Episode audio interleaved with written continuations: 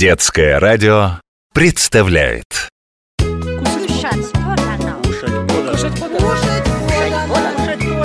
Кушать подано. Кушать подано.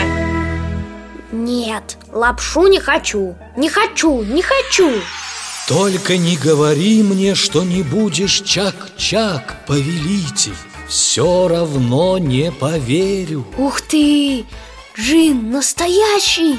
Но что такое чак-чак? Затем я и прибыл, чтобы познакомить тебя с этим удивительным блюдом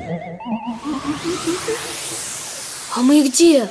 Да тут одни девчонки и тетеньки Кухня, что ли? Не просто кухня, это женская половина в большом казахском доме Ого! Они месят тесто Как моя бабушка Обычно после этого на столе появляется какая-нибудь вкуснятина. Предлагаю здесь немного задержаться. Смотри внимательно, повелитель. Вот тесто раскатали и режут на тоненькие полоски. Разве твоя бабушка так не делает? Да что же это такое? И здесь лапша. Подожди, о мудрейший из внимательных. Это еще только начало. Они эту лапшу жарят. Постойте, а мед-то им зачем?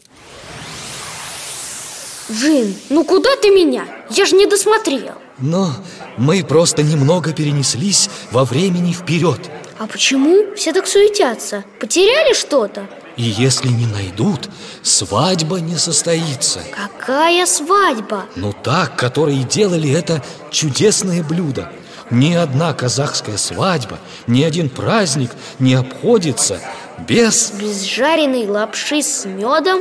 Ай, без изысканнейшего, сладчайшего, самого хрустящего в мире, без золотого чак-чака. Это поджаренные полоски теста в медовой корочке, национальное казахское, а также татарское и башкирское блюдо. Как он выглядит-то, этот чак-чак? Ой, золотистая горка, украшенная ягодами или леденцами. Подожди, они же его медом поливали Хвала Всевышнему!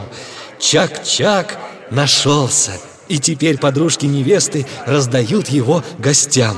Точно! Каждый хочет взять хоть кусочек Ух, толчья какая! Ну вот и мне досталось Ох, как сладко и хрустит Вкуснотища Вот это я понимаю Лапша Кушать подано.